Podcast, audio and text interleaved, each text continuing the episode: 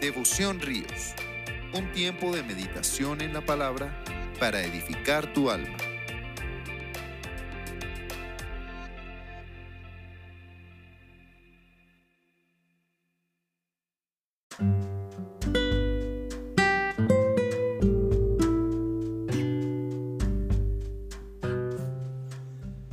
Buenos días, te habla el pastor Juan Carlos López, transmitiendo desde la hermosa ciudad de Bogotá, hoy en cuarentena. Dice el apóstol Pablo, 1 Corintios capítulo 1, versículo 4, gracias doy a Dios, a mi Dios, siempre por vosotros, por la gracia de Dios que os fue dada en Cristo Jesús, porque en todas las cosas fuisteis enriquecidos en Él en toda palabra y en toda ciencia, así como el testimonio acerca de Cristo ha sido confirmado en vosotros. De tal manera que nada os falta ningún don esperando la manifestación de nuestro Señor Jesucristo, el cual también nos confirmará hasta el fin para que seáis irreprensibles en el día de nuestro Señor Jesucristo. Fiel es Dios, por el cual fuiste llamados a la comunión con su Hijo Jesucristo, nuestro Señor. Ayer fue un día para dar gracias, dar gracias por la familia, por la casa, por el alimento, cosas que teníamos supuestamente aseguradas, pero que hoy en día a veces no sabemos, no estamos seguros. Y sin embargo, el apóstol Pablo nos habla de una actitud de dar gracias. En el día de hoy quiero compartirte de esta palabra porque él dice, en todas las cosas fuisteis enriquecidos, en toda palabra y en toda ciencia. ¿Cómo cambian los valores? Lo que era importante ahora no lo es tanto. Lo que no se percibía como lo más importante, tal como el personal de salud, los hospitales, las redes hospitalarias, los que limpian, los que asean, los que ayudan, los que hacen domicilios. Era gente invisible, pero ahora se ha hecho visible y valoramos su esfuerzo. Aprovecho este espacio para agradecer a todas las personas que trabajan en el sector de la salud, que con su esfuerzo diario y también con su iniciativa están sirviendo a los demás en hospitales y clínicas, aún a riesgo de ser ellos mismos contagiados con este virus. Mientras que otros eran muy visibles como los futbolistas o los actores, pero por esta temporada parecen enmudecidos porque lo que era su fuente de ganancia se terminó por ahora. Grandes equipos de fútbol, grandes empresas de entretenimiento, de cine, de televisión, de multimedia, están enmudecidos, no saben qué decir. Y cuando la gente calla es hora de hablar la palabra del Señor. El apóstol Pablo dice que nosotros en todas las dificultades debemos dar gracias a Dios. No es que resaltemos o exaltemos las dificultades, al contrario, lo que pasa es que en esas dificultades se retrata la riqueza verdadera de nuestra alma. Aquí Pablo nos exhorta a ser enriquecidos por otras cosas diferentes al dinero. El dinero ya no importa tanto, lo que importa ahora es la vida y también la salud. Mientras las tenemos, no nos damos cuenta de que necesitamos más que nunca, pero cuando lo perdemos, ahí sí nos hace falta. Así es la vida, lo que valoramos es lo imprescindible. Pablo dice que lo importante es ser enriquecidos con dos cosas que te dejo esta mañana. Lo primero, lo principal, la palabra de Dios. Las riquezas de la escritura son inmensas y dejan lecciones para la vida presente y la vida venidera. Aprende en este tiempo todo lo que puedas de la palabra. Dedícate al estudio de la palabra de Dios en tiempos que no estás trabajando. Dedícate a aprender versículos, a leer la Biblia. Ayer estaba meditando en porciones de Isaías 40 en estos días estoy en Éxodo 17, Éxodo 30, también en Mateo 5. Y son porciones de la escritura que tenemos presentes, pero que no eran tan relevantes para nosotros. ¿Quieres que te diga una cosa? Tú estás escribiendo las escrituras este tiempo.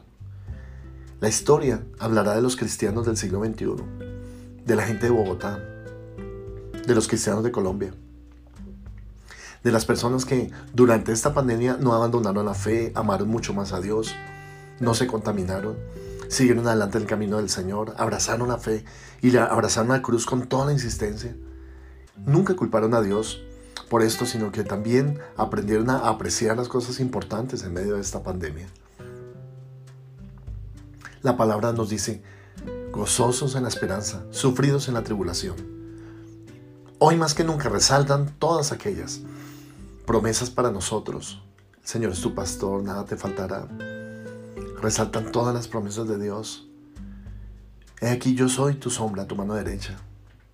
El sol no te fatigará de día ni la luna de noche.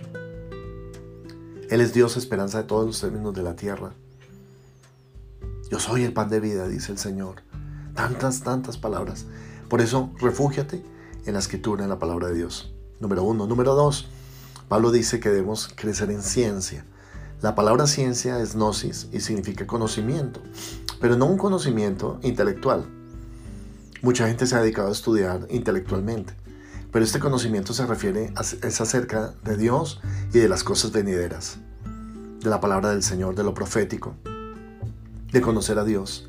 Juan 17.3 dice, y esta es la vida eterna, que te conozcan a ti, el único Dios verdadero, y a Jesucristo a quien has enviado. Ciencia como don también es conocer el espíritu de algo o de alguien que te habla. No solamente su intención, sino que toda la fuente de lo que dice o habla. Vas a escuchar muchas voces este tiempo, pero lo más importante, escuchar la voz de Dios. No dejes de escuchar al Señor cada mañana. A través del don de ciencia, puedes discernir cosas que no saltan a la vista y entrar en la dimensión espiritual de fe para estar apercibidos de un mundo espiritual. Quiero que sepas esto, palabra y también ciencia. Eso es lo que te enriquece. Están cambiando los valores. Por eso, mi querido hermano, llénate de la palabra del Señor, de la lectura, de la adoración, de la presencia. Y ahora también tienes que filtrar y saber a través del conocimiento cuál es la información verdadera y cuál no. Cuáles noticias son falsas. No entres en pánico y en temor. Hay un Dios arriba de los cielos que ve la condición y la necesidad de nosotros y que no nos dejará. El Señor es mi refugio. Acá abajo, los brazos eternos para sostenerme. Esa palabra el Señor le iluminará en nuestros corazones. Proverbios 16, 16 dice lo siguiente. Mejor es adquirir sabiduría que oro preciado, y adquirir inteligencia vale más que la plata. Salmo 119, 72. Mejor me es la ley de tu boca que millares de oro y plata. Son palabras que tenemos en tiempos de dificultad. Te regalo esta promesa Isaías 41:10. No temas, porque yo estoy contigo. No desmayes, porque yo soy tu Dios que te esfuerzo. Siempre te ayudaré, siempre te sustentaré con la diestra de mi justicia. Oro para que este tiempo sea un tiempo de crecimiento espiritual, para que tú no, no seas de los que abandonan la fe, para que tú sigas creyendo en el Señor, para que te sigas levantando. Y quiero decirte que hoy empezamos 40 días de oración. Vas a recibir también un devocional escrito, aparte de este devocional para audio, vas a recibir un devocional escrito en tu correo, en tu mail o en las redes sociales, lo vamos a compartir y a partir de hoy estamos iniciando 40 días de oración, hasta el 10 de mayo. Y esos 40 días representan lo mismo que el profeta Jonás fue a hacer a Nínive cuando advirtió de las cosas venideras y les dijo, si ustedes no se arrepienten, Nínive será destruida en 40 días. Y dice que toda la ciudad entró en ayuno, en oración, en búsqueda. Y como resultado de eso, se detuvo el juicio de Dios y la gente fue salva. Así, hoy declaro que tú también vas a ser salvo en el nombre de Jesús.